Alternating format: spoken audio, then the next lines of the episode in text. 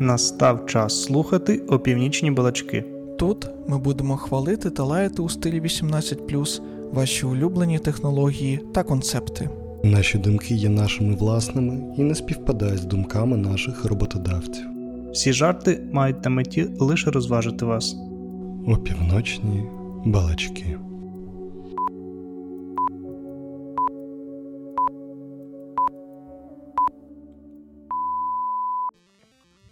А ми просто поговоримо про те, що у нас було цього року без очевидних речей.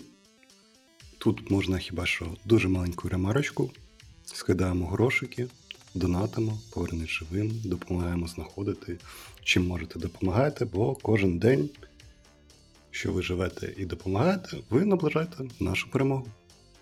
Так, ну що, що по темах? Цей рік. Ну, у нас, я так розумію, буде трошечки про все ж таки технічний прогрес, про девелоперство, про цікаві tool -и, якими ми користувались.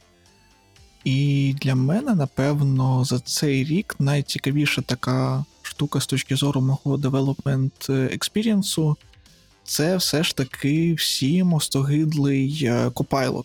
І зайти я в нього хочу е, з точки зору такої філософської е, від людини, яка на пари філософії ніколи не ходила, і залік отримала я взагалі не знаю, яким дивом. Але припустимо, що наша мета для технологічного прогресу, наша остаточна мета е, це технологічна сингулярність. Е, технологічна сингулярність це, ну, наскільки я так розумію, це коли у тебе практично немає якихось кроків, які ти повинен зробити для того, щоб втілити своє технічне якесь бажання в реальність. Захотів полетіти на Марс, бах, полетів на Марс. Захотів поїсти, поїв. так? Тобто будь-яке твоє бажання, воно це такий рівень технічного прогресу, коли кожне твоє бажання воно а, втілюється в життя. І крокуємо ми до технологічної сингулярності за рахунок того, що в нас все більше і більше якихось технічних та наукових проблем є вирішеними і вже. Захотів базу розвернути, нажав кнопку і все нахуй взорвалось. Вибачте. Не всі технічні питання наразі є вирішеними. Ми ще не досягли технічної сингулярності. Так ми ж від неї відходимо просто з кожним роком. Ну, типу. Я я, я знаю, що Ілон Маск вирішив технологічну проблему пошуку ботів в Твіттері. Чув, що хорошо працює.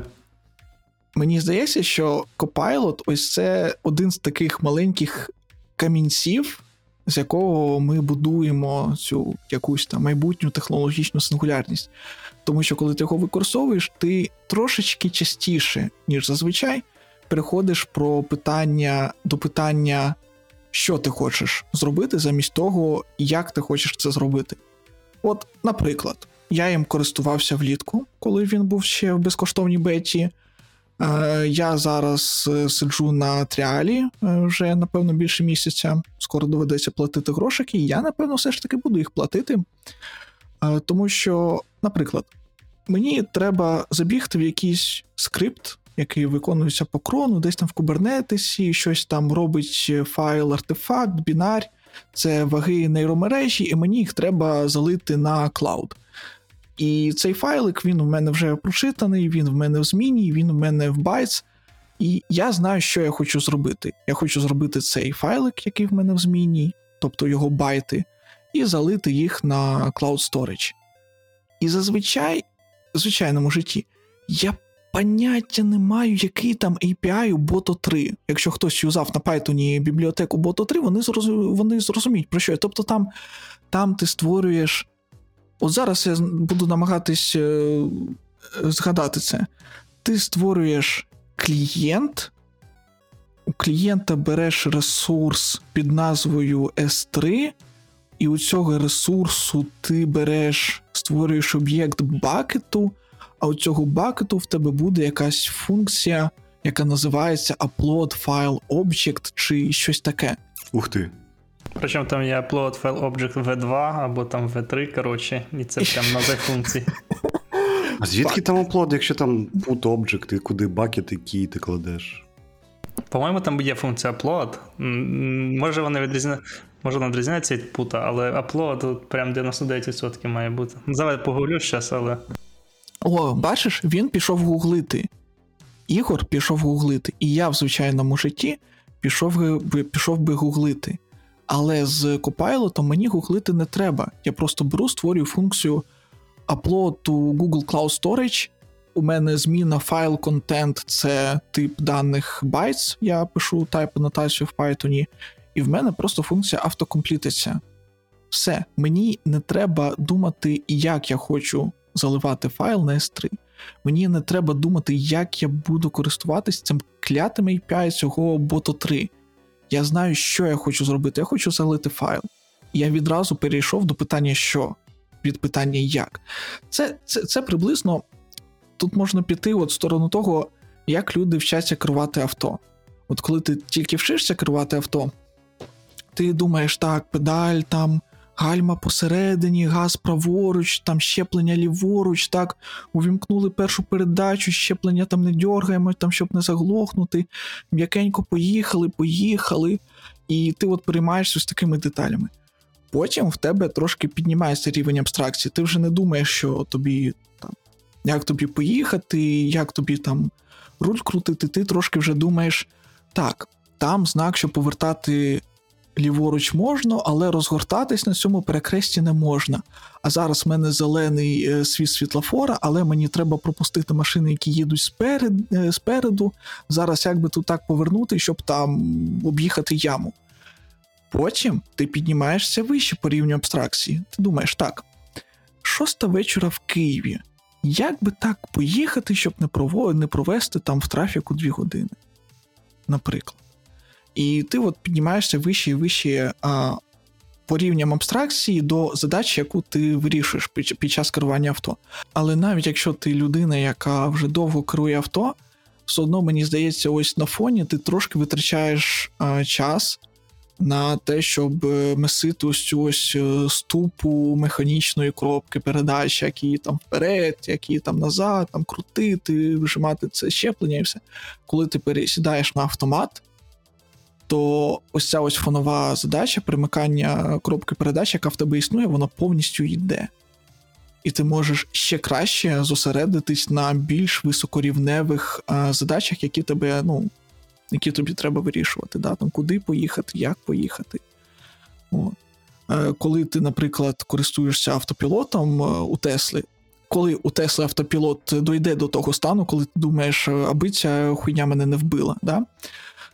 То ти вже будеш думати просто, куди ти хочеш поїхати, а не як ти хочеш поїхати. В тебе буде питання, що ти хочеш. Да? Ти, там, я, я хочу поїхати е, в Салатейру, я хочу поїхати там в епіцентр, чи щось таке, все, воно взяло і поїхало.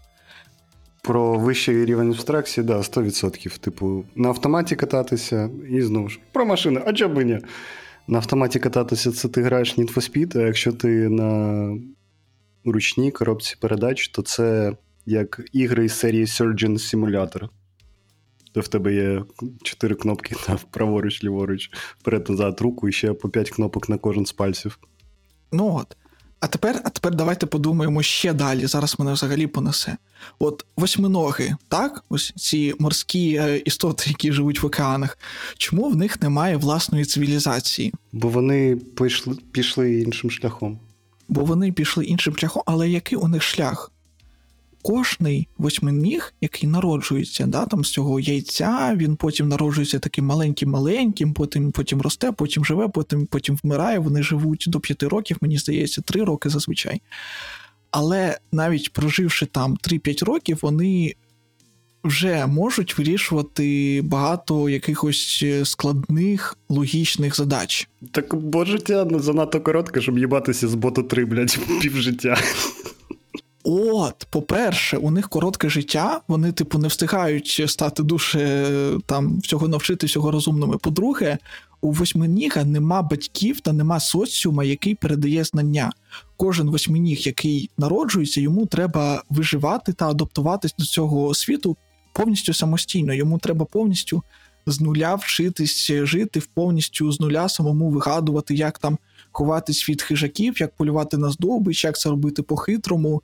І все таке, ти навчив одного восьминіга, да, там відкривати банку, як вони там роблять в цих акваріумах. Ну, я маю на увазі вчені, які їх досліджують їх інтелект. Тобі другого доведеться вчити з нуля. Один іншому не розкаже. І вони всі ті самі їх техніч...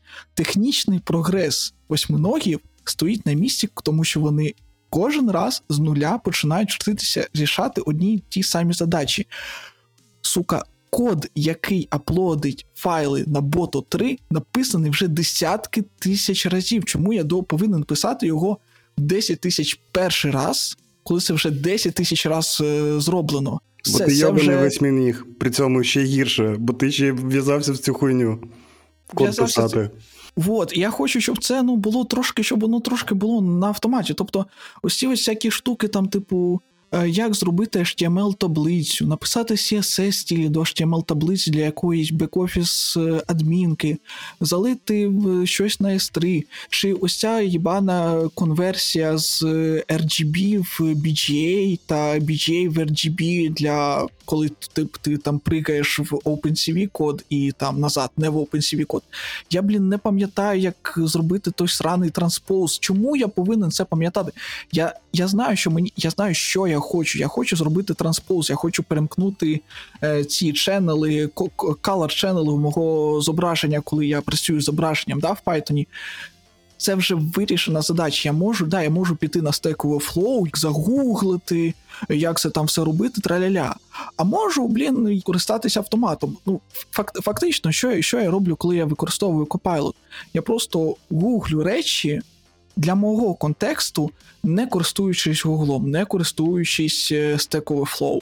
І ба більше, воно ж запам'ятовує не тільки те, що робили інші люди, да, там в open source репозиторіях, я сподіваюся, вони парсять open source репозиторії тільки з ліцензіями, які це ну, ну, дозволяють робити. Хоча насправді, типу, скоріш за все, це не так, але я сподіваюся, що проблема ліцензування та авторських прав буде якось для Copilot в подальшому вирішена. Да? Тому що це ок, коли є якийсь авторський алгоритм, наприклад. Не знаю, швидкого остовного дерева, який вигадав якийсь чувак, і воно просто потім бере і його там повністю копіює без посилання на сорс, на щось таке. Ось так про що? я? Наприклад, мені треба було там по одному скрипту проставити логи з е, JSON-логи з таймінгами, там коли скільки часу в мене виконувався кожен stage, де там був exception, де не було exception -а. Я першу строчку лога написав.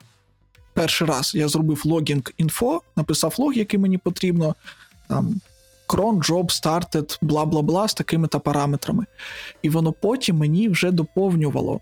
Доповнювало, що воно, воно розуміє, які я знаходжусь функції, які я знаходжусь, в якому я знаходжусь в контексті, і воно, в принципі, розуміє, що я хочу написати в лог, що я завжди туди хочу передати user ID, там trace ID, е, ще якісь ID -шники, і розуміє навіть, що я хочу написати в лозі, да, що там це training stage, це evaluation stage, це там ще якийсь stage. Ну і чудово, ну і чудово, і я почуваю себе з Copilot чудово, і я думаю, що буду його далі використовувати. Тепер можете сміятись з аналогії про восьминогів. Я, я, я готовий, я готовий до цього. Я навіть не про аналогію восьминогів, але така ну, думка, типу, в голові е, крутиться, що найкраща декларативна мова програмування виходить людська, правильно, типу. Ой, давайте, Кукумбер, Геркін, де ви? Де ви? Прийдіть на допомогу. По-перше, людство не було готове до кукумберу, це правда. По-друге, е, люди не були готові до Рубі. На жаль.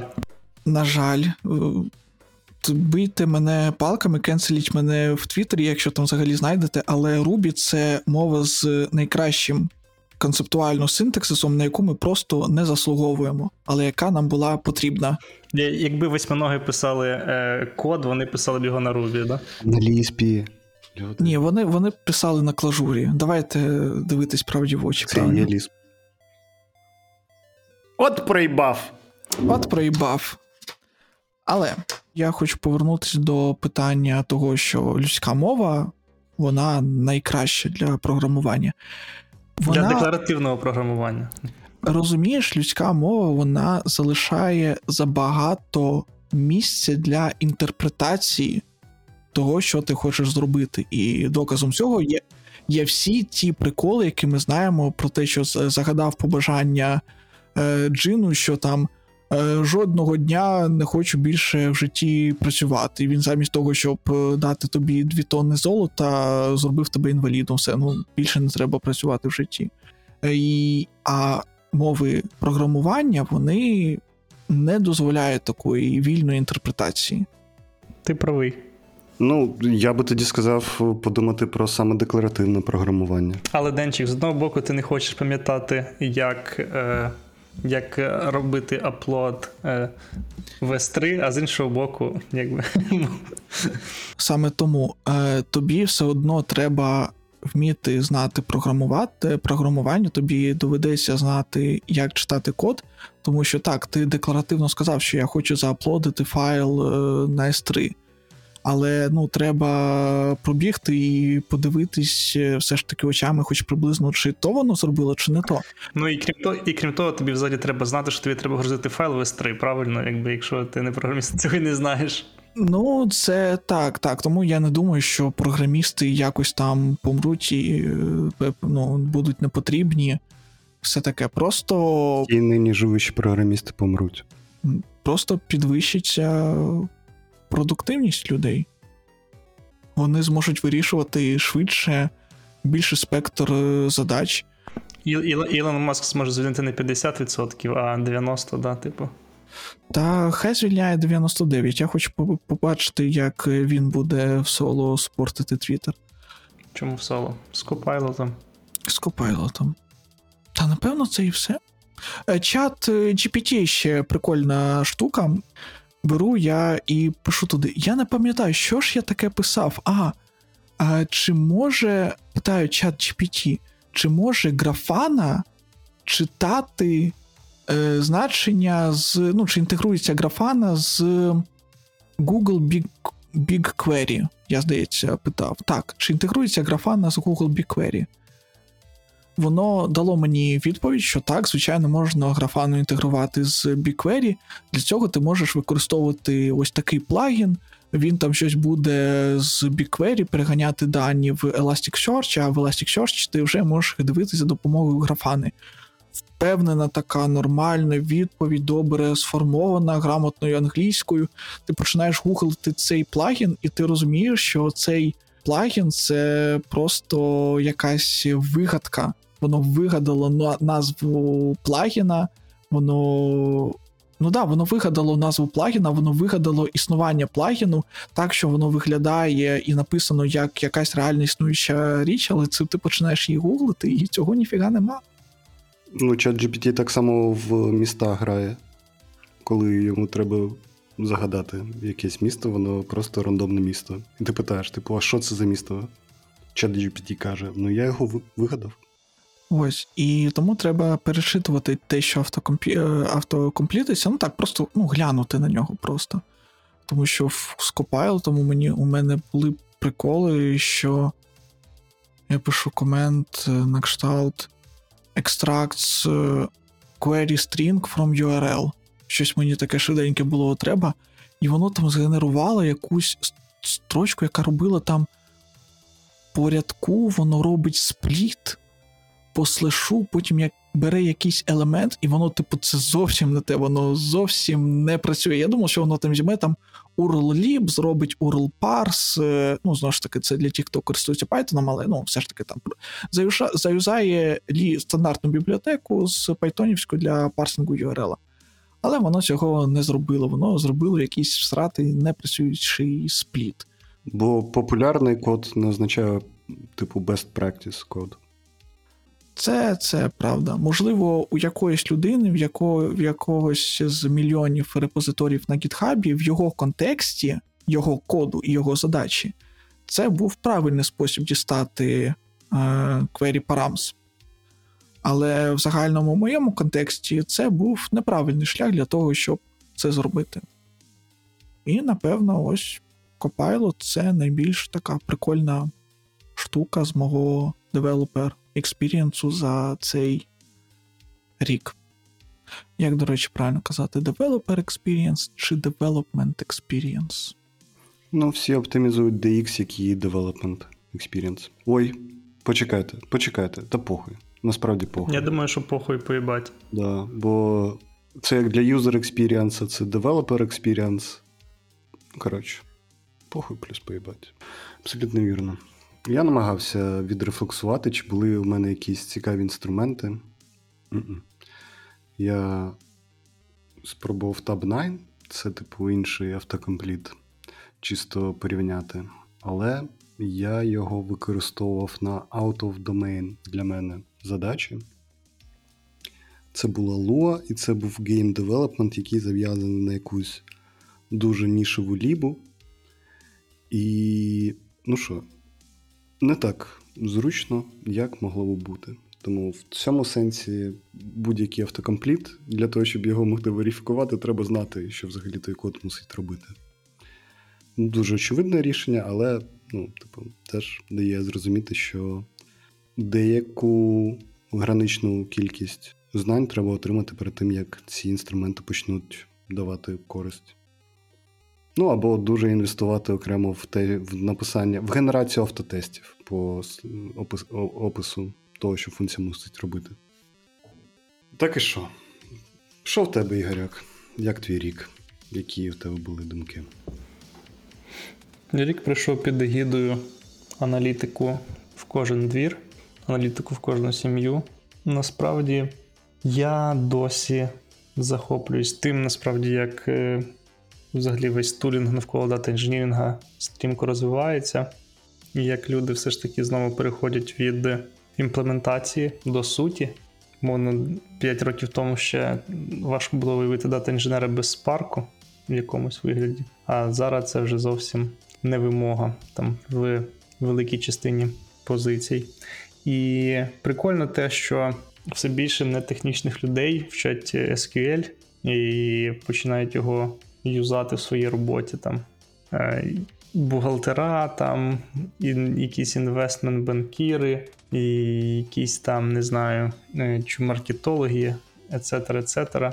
Всім треба дані, всі хочуть дані, і всі хочуть якомога більше даних. І, блін, досі думаю, як прикольно, що в 80-х придумали цей стандарт, який став от доленосним для багатьох апок, і що от люди його, в принципі, продвигають маси далі.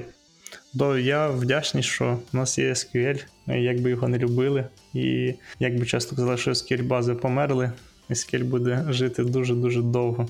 Та 100%. До, щодо того, що людей збільшується, я не знаю. Мені здається, це може бути трохи в твоїй бульбашці в тому контексті, що завжди. Ну, SQL, він ж з самого початку він так і створювався для нетехнічних людей. Да, ну, типу, що завжди прям вас може здивувати відсоток людей, які знають SQL. Я ще, ще, ще додав, що можливо HTML і CSS також.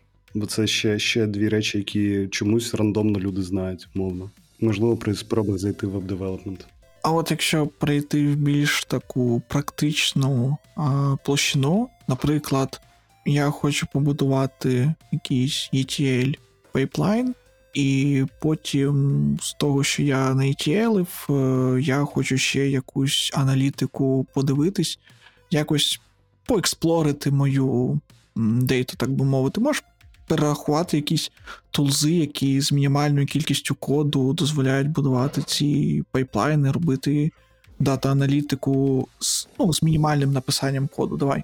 Тому що я знаю, що ти багато цього дивився, багато цього намагався використовувати, щось працювало для тебе, щось не працювало. Як, як, як там все це? Ну, такі, таких, таких штук уже, звісно, доволі багато. І стає все більше. Із таких е, популярних штук насправді. Е, я дуже здивувався, що дуже багато контор юзають Domo, сервіс domo.com. Вони себе позиціонують як е, дата-платформу, і в них, типу, є все. Вони роблять все починається з інжеста даних. У них є вже прибілд, по суті, конектори там, до найбільш популярних штук, які треба там маркетологам, там бухгалтерам, там такс людям, якимось там ще комусь, я не знаю. Ти можеш просто підключити це по креденшалах своїх, і дані будуть з'являтися в тебе в системі. Далі вдома є так само візуальний ETL tool. Люди знову ж таки просто там блочками можуть пофільтрувати собі дані, там трансформувати якось дані. І в тому ж дому вони можуть побудувати собі дашборди і аплікейшни, які вже доволі advanced. Ну тобто все без коду, е, там no-code, low-code solution для ETL і для аналітики, фактично. Тут тобі вже навіть не тобі треба знати дуже мало для того, щоб користуватися такою платформою, як Domo, наприклад. Але це не означає, що цією платформою користуються тільки не технічні люди. Якраз доволі багато я бачу, що там інженерів, які не займаються дейтою, там часто інтегрують цей solution собі в, в проекти. Виглядає доволі симпатично.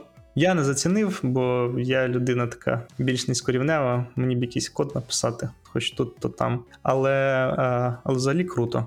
Якщо не дивитись на власне такі системи, як типу дому, які там мають все в собі, то звісно, е, моїм якимось таким фаворитом в цьому році буде там Fivetran і Airbyte. Fivetran вже і так давно доволі існує, як і Airbyte, в принципі, років 5, але Мені здається, за останній рік-два вони там вийшли прямо на такий новий новий високий рівень, коли вони там стабільно тобі терабайти даних з там не знаю сотень різних джерел можуть класно закачувати там в твій warehouse якийсь. І це досить прикольно. Ну, якщо раніше там була велика проблема, як тобі дані заінжестити, ти треба написати там. Знову ж таки, ти поки не було Copilot денчик, да, ти там сідаєш, ага, треба, коротше, ну, значить, get, як там в request.get, які там параметри передаються, там, знаєш, як там до куку записати, як там передати хедери свої там з цими, не знаю, е, як потім ретрай робити, і скільки разів їх робити. Е, там заходиш на GitHub, шукаєш і дивишся там 100 бібліотек, які роблять правильно ретраї для http запитів в Python там чи в Java, я не знаю. Це було дуже довго. Зараз тебе це взагалі не хвилює майже. Він всі типу інтеграції, якісь стандартні, плюс-мінус умовно. Там кілька сотень, там всякі Salesforce, HubSpot, NetSuite, Google Spreadsheet, Google Доки, Google Drive, я не знаю, там там Spotify, Facebook, аналітики, їх маркетинг всякий. Це все ж написано автоматизовано, і це по суті, ну ти більш цим не паришся. Тобто інженерний ефорт витрачений на те, щоб засунути дані в систему собі, да, з різних джерел, якихось звідки тобі дані ці потрібні. Зробити так, що це була не одноразова штука. Це раніше був такий інженерний ефорт нормальний, все одно будь-якому випадку, навіть що там були готові ліби написані, ти все одно треба було задеплоїти, моніторити, трекати, etc. etc. Зараз ти заходиш в FTRN, платиш 10 баксів, там я не знаю, ну не 10, там скільки там, пару десятків баксів, в залежності від твого тарифного плану, і все, от тобі дані для аналітики, роби далі, що хочеш. Типу, е, м'яч на твоїй стороні. Ти тепер, е, ну. Тепер тебе немає проблеми в тому, що типу є електрика, електричних мереж немає, типу, і ти будуєш мережі, да, там це було вже там, щоб було світло в домі. Зараз ти вже думаєш, блін, який ти телевізор поставити. коротше, Бо от тебе є електрика, як її далі зав'язати. Так, в принципі, тут і з цими системами, всякими передачі, копіювання, інжеста даних. Прикольно. Як на мене, прикольно. Е, Якщо говорити взагалі про ETL ще штуки, насправді теж стандартна тула DBT, фактично, яка дозволяє будувати SQL пайплайни.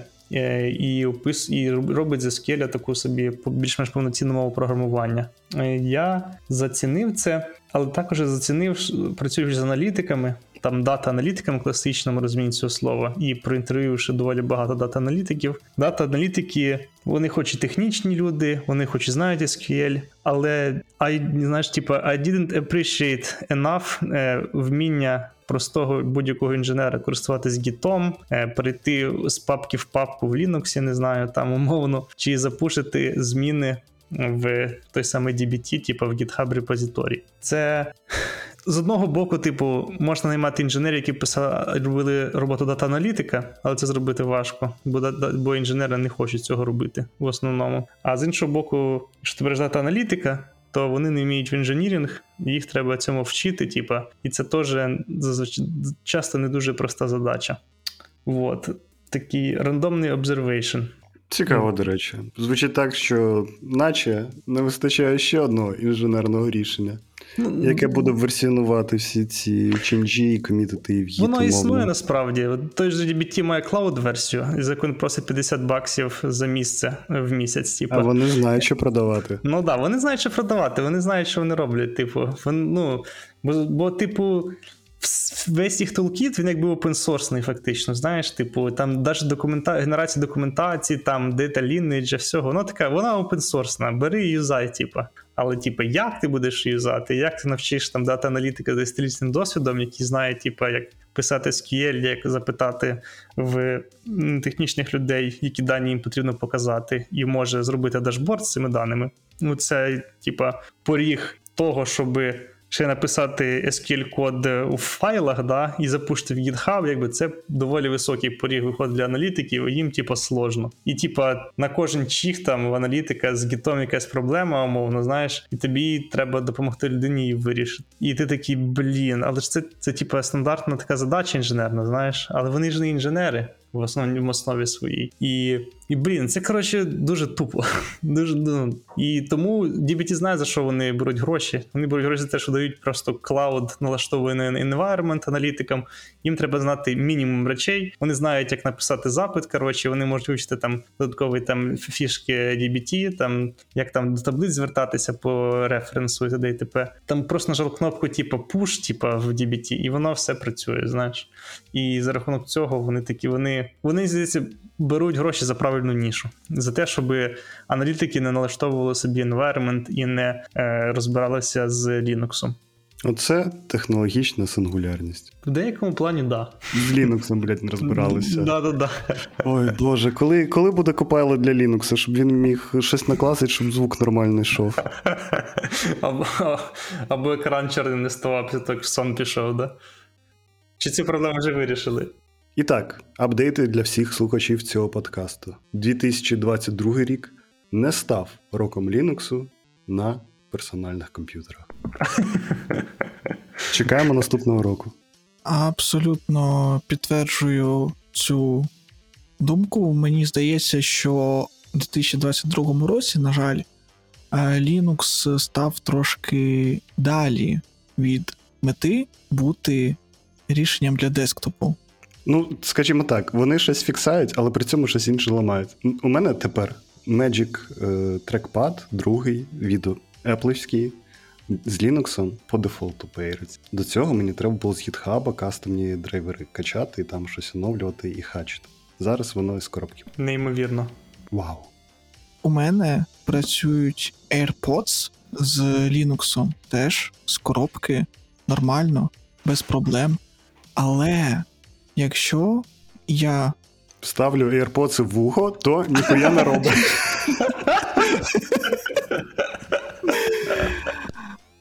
Насправді так і було. Там треба було відкрити консоль та зробити де- декілька налаштувань та поправок в конфігі для того, щоб воно з AirPods по дефолту використовувало якийсь е, Bluetooth енкодінг високої якості, а не якийсь стандарт, якому 20 років, і Я- я- якість як у старих аудіогарнітур. Я думаю, що треба повторити знову е, Сашні слова. 2022 рік знову не став роком Linux на персональних комп'ютерах. Я, я вам кажу: ну, типу, вибачте мене, будь ласка, але єдині люди, які прям можуть апрішієтити Linux, це люди, у яких просто немає слуху. Бо от аудіо ну, це типу impossible. Мені сподобався на- найсвіжіший баг, який у мене був.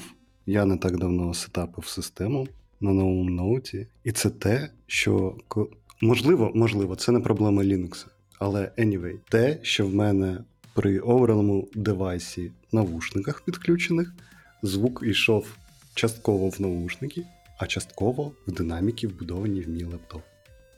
Це абсолютно новий рівень. У мене ще так не було. Чуваки, Це така параноя. Я тепер кожен раз, коли щось включаю, я спочатку включаю тихенько, слухаючи, типу, чи воно грає тільки в наушниках, чи в динаміку. Ну, бо, типу, хто зна, що я захочу в open space послухати на своєму ноутбуці. Наприклад, цей подкаст, як робите це, можливо, ви.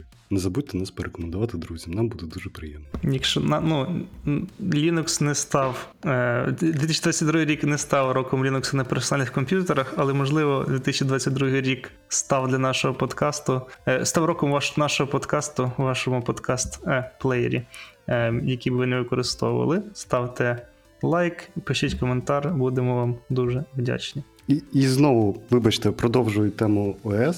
Mac OS і iOS теж стали гірші. От прям от це прям помітно гірші. Я не знаю, чи був у вас цей experience чи ні, але, типу, рандомні фрізи, креші, і те, що, типу, у мене просто може заліпати, заліпати індикатор батареї. Не в тому положенні, замість того, щоб бути в правому верхньому кутку, він буде в мене в правому нижньому і при цьому повернути на 90 градусів, умовно. Ну, типу, якісь такі штуки.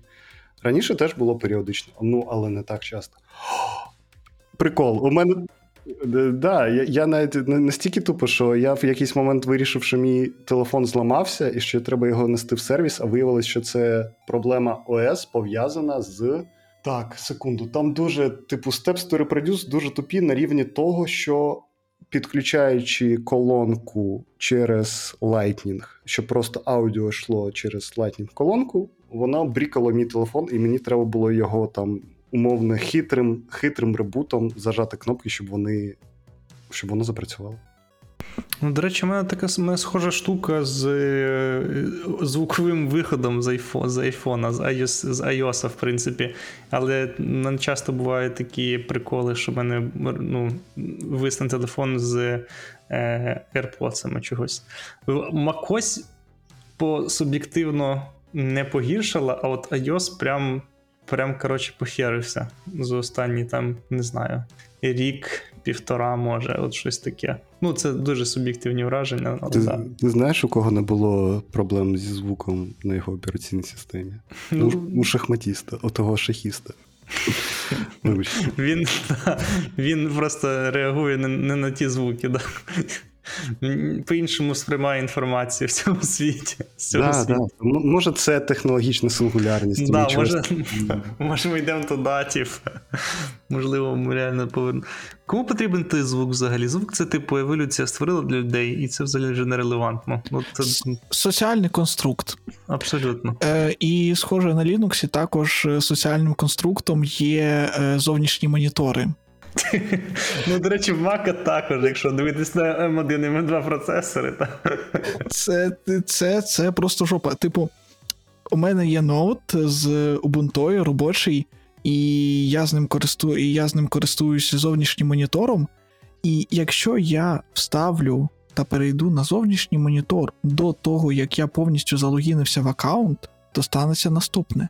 Картинка перейде на зовнішній монітор, я залогінюсь в аккаунт на Ubuntu, ну, маю на увазі свій юзер аккаунт, да, там веду пароль для ноутбука, воно все відкриється. Але в мене не буде працювати мишка, в мене не буде працювати Wi-Fi, тобто просто networking система не підгрузиться.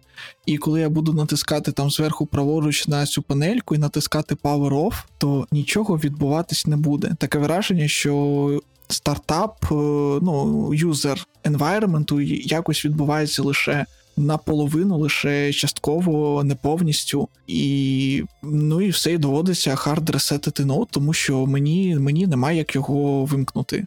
Треба переходити на зовнішній монітор тільки після того, як ти повністю залогінився в систему. І це в мене на робочому ноуті така фігня.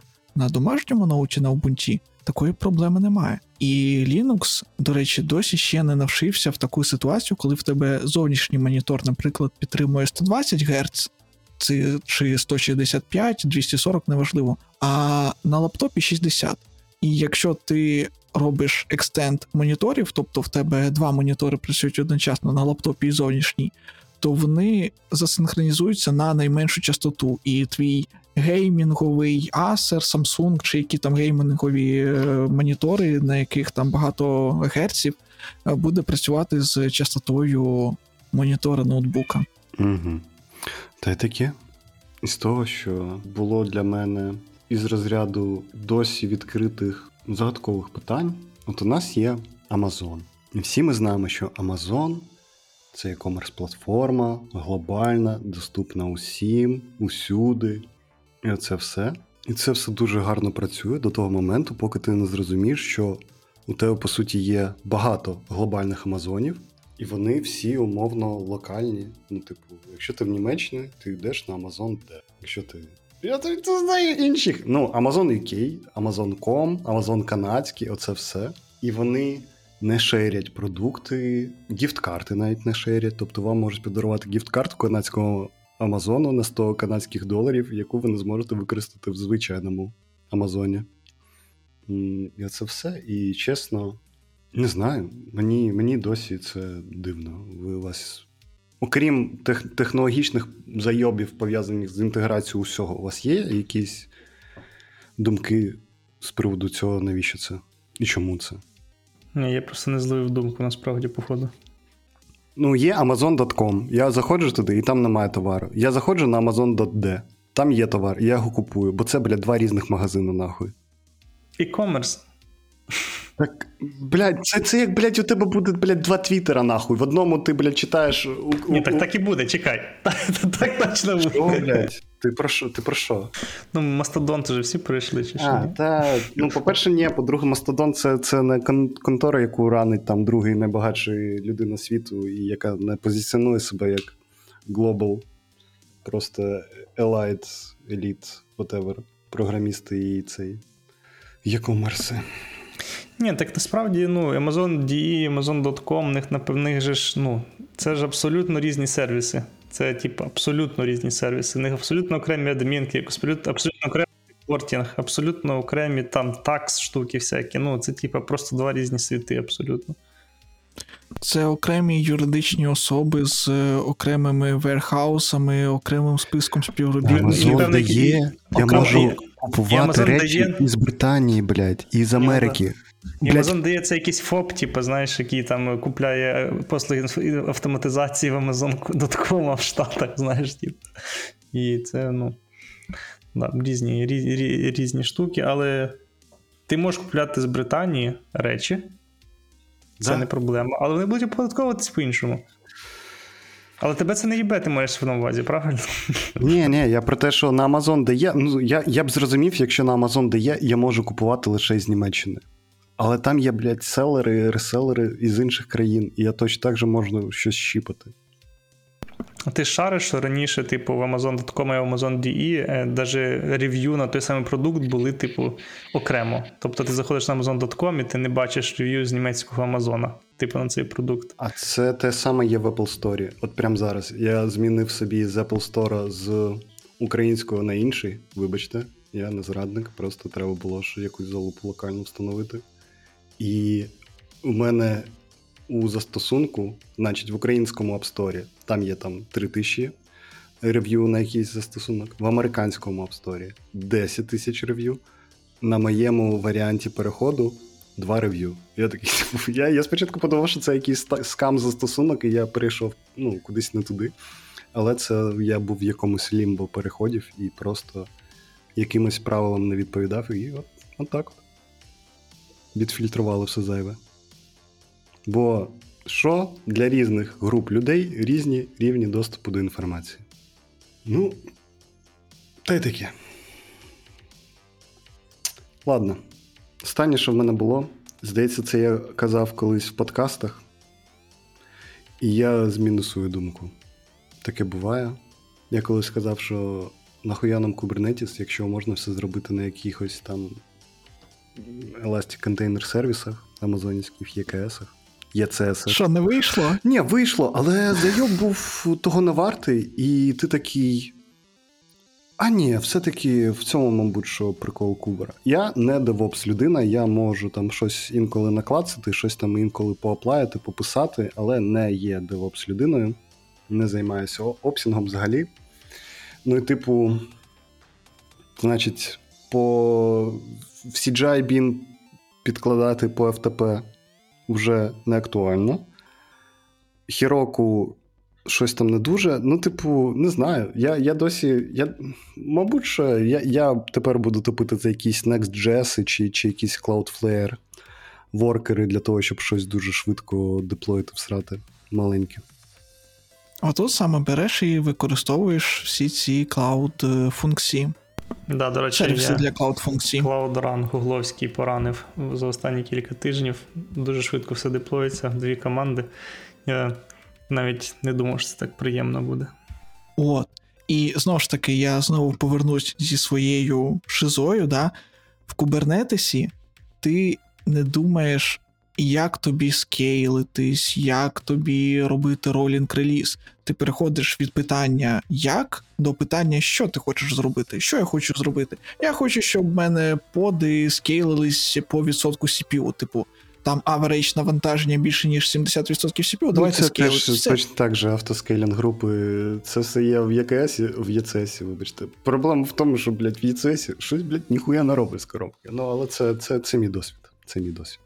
Не, В Kubernetes все скелиться until it doesn't. Ні, все І- але воно просто нескінченно скейлиться, поки у вас просто. Ні, так воно просто скелитись, коли в тебе закінчуються ноди, і девопси руками йдуть, накидують ноди тобі в ВКС умовний там, чи щось Ну, таке. да. Все так. Ну що ж, Та й таке. порядок. Спливає час. Спливають наші дні. Останні дні 2022 року. Е, Пошвидше всім нам повернутися до того, щоб займатися невпинно і дуже з- величезним ентузіазмом з речами з приводу якихось технологій, думати чи не думати, чи розвалить там маск якийсь їбучий свій твіттер, чи відбере чат GPT роботу програмістів після того, як Stable Diffusion забрав всю роботу у художників. Ну і у кого наступного буде відбирати. Ну, скоріш за все, 3D-друк е, тістом і пекарі просто влаштують бунт. Ну, от, мій прогноз записуйте на 2023. Це були півночні балачки. Дякую, що були з нами в цьому році. Ми усіх дуже любимо. Ми бачили нашу Spotify Wrapped, і принаймні 40 людей, для яких ми є подкастом номер один. Ви просто в нашому серденьку. Я безмежно вдячний вам всім, а також вдячний Денис вам за те, що ви сьогодні були тут. На місці переходжу від питання як до питання що. Угу. Ну, Ігор, дякую вам також. Дякую вам. Я буду намагатися йти за денчиком Угу, угу. в те саме місце. А я вже давно ahead of вас. Я просто роблю ніхуя, бо тоді немає питань ніяк, ні, ні, ні, ні чому. І так вони працюють. Це був Олександр. Дякую, бувайте.